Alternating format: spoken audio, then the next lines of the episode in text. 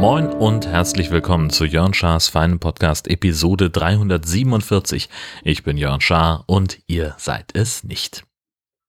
Ich habe mich wahnsinnig gefreut auf die Reaktionen zu dem kleinen Aprilscherz, der die Episode 346 war.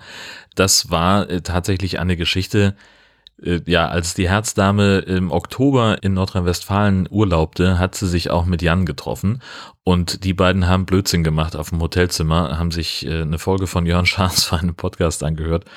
Und äh, Jan hat es geschafft, den Nagel so sehr auf den Kopf zu treffen, dass ich mich vier Minuten lang komplett ertappt fühlte und dachte, okay, meine Folgen sind zu gleichförmig. Sie lassen sich zu leicht parodieren.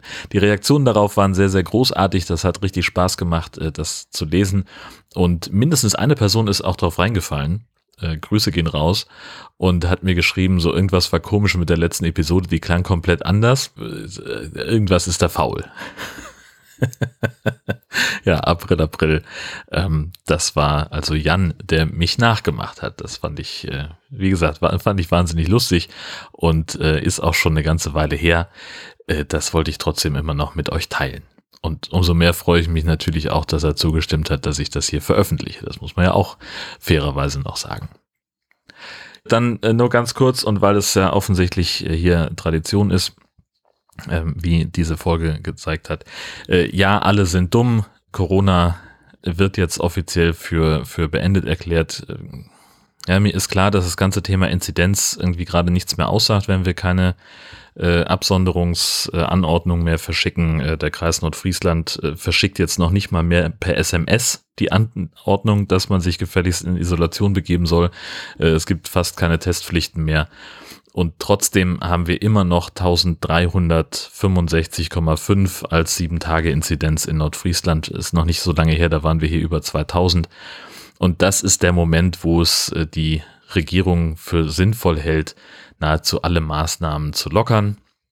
Maskenpflicht nur noch als Empfehlung und nur noch im ÖPNV. Testpflichten gar nicht mehr. Hygieneplan freiwillig Wer möchte, kann für seine, für sein Restaurant oder seine Veranstaltung einen äh, QR-Code zur Corona-Warn-App bereitstellen. Muss man aber nicht. Ja, ist vorbei jetzt. Leckt mich doch am Arsch mit der Scheiße. Die Regierung sagt, äh, wir setzen da mehr auf Eigenverantwortung. Und bei Twitter hat ein sehr schlauer Mensch geschrieben, wie gut Eigenverantwortung funktioniert, sieht man, wenn man eine öffentliche Toilette besucht.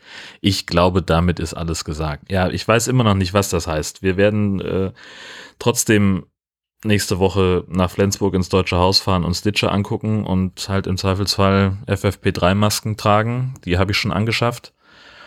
Ich habe, weiß ich nicht, drei oder vier Antworten auf Lager, wenn jemand sagt, du brauchst keine Maske mehr tragen ich arbeite ja nicht mehr beim NDR, aber ich arbeite gewissermaßen doch noch beim NDR, weil nämlich mein äh, Büro, äh, das ich äh, mindestens einmal in der Woche aufsuche, äh, im NDR-Funkhaus in Kiel ist. Und ich bin sehr froh, dass die immer noch super vorsichtig sind und angesichts der hohen Inzidenzzahlen und auch des hohen Krankenstandes innerhalb der Belegschaft sagen, wir setzen noch mehr auf Homeoffice, wir setzen noch mehr auf personelle und räumliche Trennung und auf Masken und so weiter und so fort. Immerhin das funktioniert.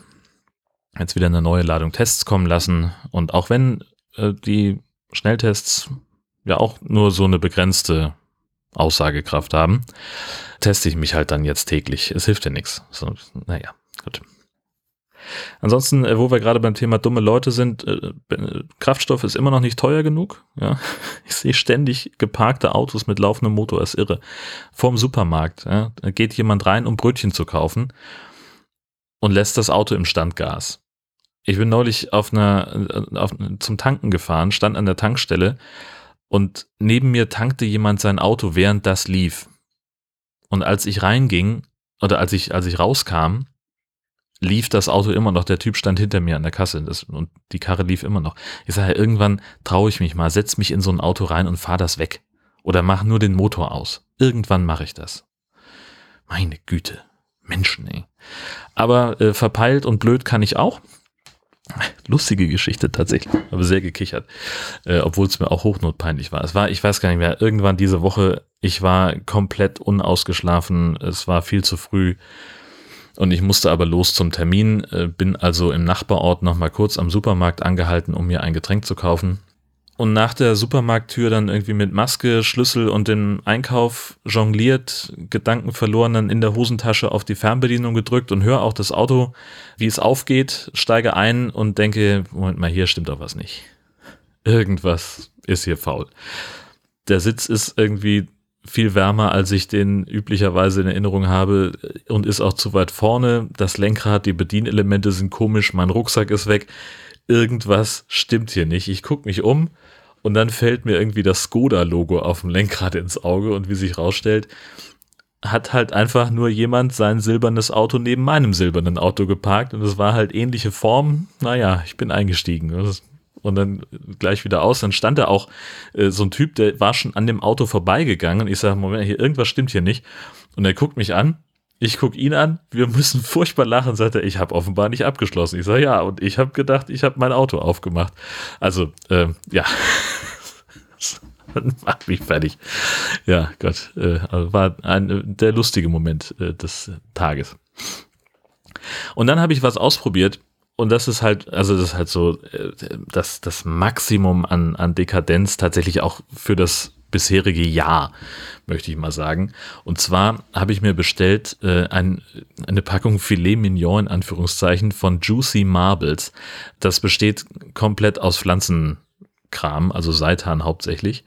Ich hatte das bei Twitter gesehen und erstmal gedacht, so, ja, komm, 45 Euro inklusive Versandkosten. Mm -mm. Ja, weil ist es auch, ist einfach wahnsinnig teuer.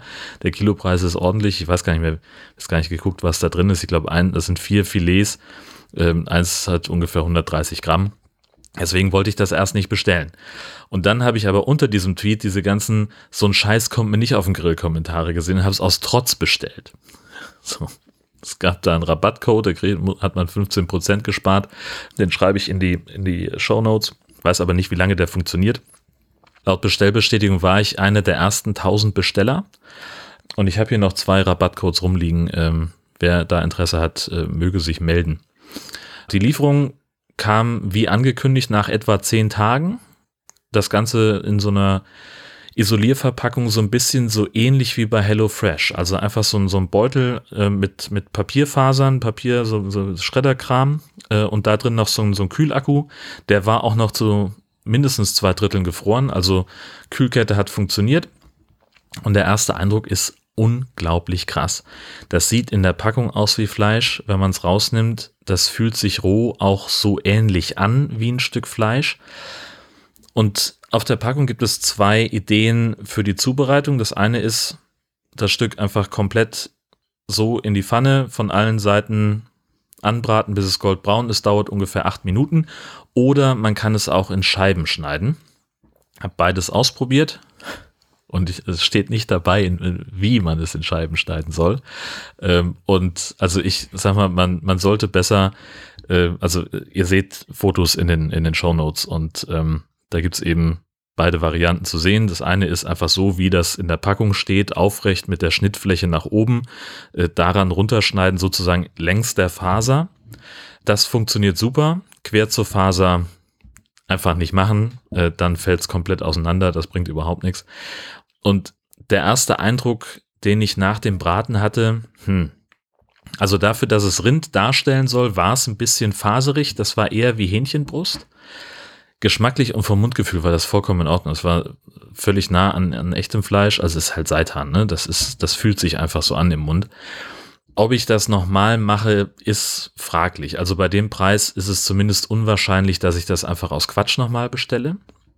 Aber ich sag mal, so ein fancy Abendessen mit mehreren Leuten, da könnte ich mir das sehr gut vorstellen, weil normalerweise würde man ja nicht alle vier Stücke alleine essen, sondern halt eins pro Person und dann noch Beilagen dazu, ein bisschen Söschen vielleicht. Das könnte ich mir durchaus vorstellen, das könnte klappen.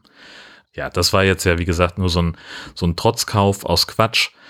Und das ist dann auch, also da ist dann äh, meine, meine Frau auch zu sehr Vegetarierin, die hat gesagt, so sie würde vielleicht mal ein klitzekleines Stück probieren wollen. Und ich habe dann gesagt, so ganz ehrlich, du möchtest das eigentlich nicht probieren, weil das so nah dran ist an Fleisch. Das, also, nee. Also da, äh, das, das war einfach äh, sehr, sehr beeindruckend. Und wie gesagt, wenn da jemand Interesse an diesem Rabattcode hat, mit dem man 30 Prozent auf die ähm, Bestellung sparen kann, der möge sich äh, bei mir melden. Äh, zwei Stück habe ich davon rumliegen und die gebe ich dann raus.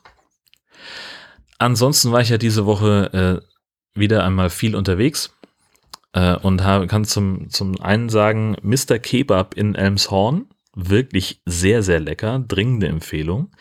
Äh, und dann war ich noch im Anatolien-Grill in Schleswig, das war auch in Ordnung. Ähm, also im direkten Vergleich gewinnt Elmshorn. Äh, der war ein bisschen ein Tick besser. Äh, aber eine Beobachtung, die ich in Schleswig gemacht habe, da gibt es in fast überall in den Dönerläden auch den sogenannten holländischen Dönerteller.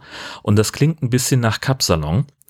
Kapsalon ist ein Dönergericht aus äh, den Niederlanden. Das wurde in Rotterdam erfunden, in einem Dönerladen, wo ein, der Mitarbeiter eines Friseursalons regelmäßig reinkam und sich diesen speziellen Teller zubereiten ließ. Und dann haben sie halt, weil mehr Leute danach gefragt haben, äh, haben sie ihn auf die Karte genommen und haben ihn dann scherzhaft eben Kapsalon genannt, weil das das niederländische Wort für Friseursalon ist und der Typ eben in einem Friseursalon arbeitete.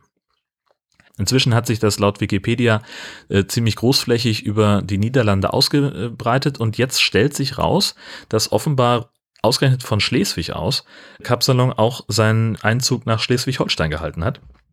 Was mich enorm freut, denn das sieht unheimlich lecker aus. Ich habe das jetzt da nicht gegessen, weil es mir zu reichhaltig war. Äh, ich hatte ein ziemlich deftiges Mittagessen und brauchte nur noch einen kleinen Snack. Und letztes Mal in der 345 habe ich ja von Dönerwerk gesprochen, dieser Franchiser, äh, wo ich in Flensburg gegessen habe. Die sitzen mit ihrer Firmenzentrale in Schleswig und entsprechend gibt es in deren Filialen auch diesen Dönerteller und damit eben auch in einem Husumer Einkaufszentrum. Knickknack, Zwinker, Zwinker. Ich werde also demnächst von diesem holländischen Dönerteller berichten können. Das wird fantastisch. Ja, ansonsten die neue Folge vom Camping Caravan Podcast ist online. Wir haben es mal wieder geschafft, uns zusammenzuschalten, kurz vor Saisonbeginn. Ähm, so richtig äh, Pläne habe ich noch nicht, oder wir vielmehr. Wir haben so ein paar Ideen, was wir ähm, wohl machen wollen äh, in Sachen Camping. Und da sind wir grundsätzlich in der, in der Planung. Äh, unsere Stimmungslage, was das angeht, ändert sich nahezu täglich, aber äh, ich glaube, die dort angekündigte große Sommertour, äh, die wird wohl stattfinden. Wir haben schon mal so grob angefangen zu planen und haben festgestellt, vier Wochen sind zu kurz. Mehr dazu dann aber, wie gesagt, im Camping Caravan Podcast. Gut, dann kommen wir noch zu den 1000 Fragen. Das ist diese Liste mit 1000 Fragen, die man sich selber stellen kann, um sich besser kennenzulernen, die aber so pseudophilosophisch sind, dass man nicht alle beantworten kann, beziehungsweise für einige Fragen bin ich auch einfach nicht die richtige Zielgruppe. Und einige davon sind dann zu allem Überfluss auch noch so privat, dass ich sie nicht beantworten möchte. Und wie immer wähle ich per Zufall aus, welche ich dann nehmen will. 933. Welche der Hochzeiten, die du besucht hast, war am schönsten? Ich muss sagen, ich glaube, ich war noch nie auf einer Hochzeit, die nicht schön war in irgendeiner Form. Also jede Hochzeit, auf der ich war, hatte irgendwie was Schönes. Die beste war natürlich die eigene. Das war äh, eine grandiose Party, ein fantastischer Gottesdienst. Wir hatten sensationelles Essen und die zu dem Zeitpunkt besten Gäste der Welt. So viel kann ich sagen. Und einfach eine tolle Location. Ähm, wir waren im, in einem Landgasthof in Dithmarschen. Wirklich sehr schöner Saal und äh, wir hatten eine tolle Band ja, das war einfach ein runder Abend. Und andererseits, ich habe auch schon so ganz opulente Sachen äh, mitbekommen, irgendwie in Bayern in einer riesigen Barockkirche mit Marmor überall. Und weil äh, der Bräutigam äh, früher mal bei der Schweizer Garde war, waren da eben vier Schweizer Gardisten, die da auch noch irgendwie was veranstaltet haben. Und da also das war, war auch ganz, ganz fantastisch oder eine wirklich nahe dran an Traumhochzeit auf einem Bauernhof. Ähm, mit Hochzeitzeremonie im Kuhstall und irgendwie tausend Leute dabei. Das war schon wirklich äh, ganz, ganz großartig. Aber wie gesagt, ich habe auch noch keine Hochzeit gesehen, wo ich gesagt habe, die ist jetzt aber ganz schön scheiße, liebe Freunde. Ähm, wirklich nicht. Und insofern möchte ich da auch keinen, also wie gesagt, die beste ist unsere gewesen, aber da bin ich vielleicht auch ein bisschen befangen. 201. Wie gut kennst du deine Nachbarn? Von den meisten weiß ich zumindest, wie sie heißen. Und äh, wir bleiben auch gerne mal auf einen Schnack äh, stehen am, über den Gartenzaun. Das schon, aber das war's dann auch. Also ich habe zu keinen der Nachbarn, der direkten Nachbarn so einen guten Draht, dass ich jetzt sagen würde, ich lade die mal irgendwie zum Essen ein zu uns oder sonst irgendwas. Ähm, das nun nicht. Ähm, aber man, man hilft sich, wo es notwendig ist, keine Ahnung, ne? Die einen passen mal auf den Hund auf, ähm, bei den anderen, weiß ich nicht, die leihen mal irgendwas aus oder ich leihe denen was aus oder sowas. So, das, das schon, aber es ist halt, ja, mehr als das ist es auch nicht. Das reicht auch, finde ich. 415. Wie oft lackierst du dir die Nägel?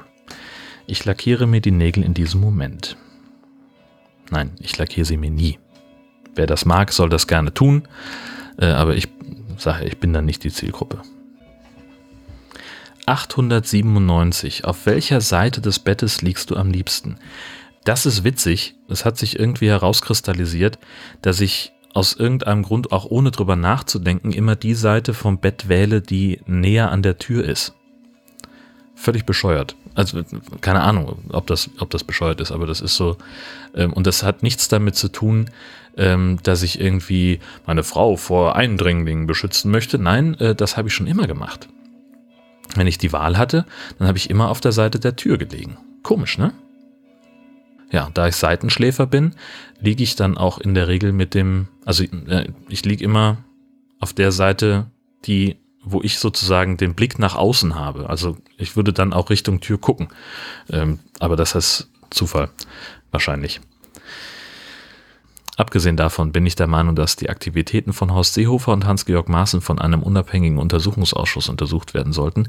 Bis das passiert oder bis hier eine neue Folge erscheint von Jörn Schaas feinem Podcast. Schöne Woche. Tschüss, bis bald.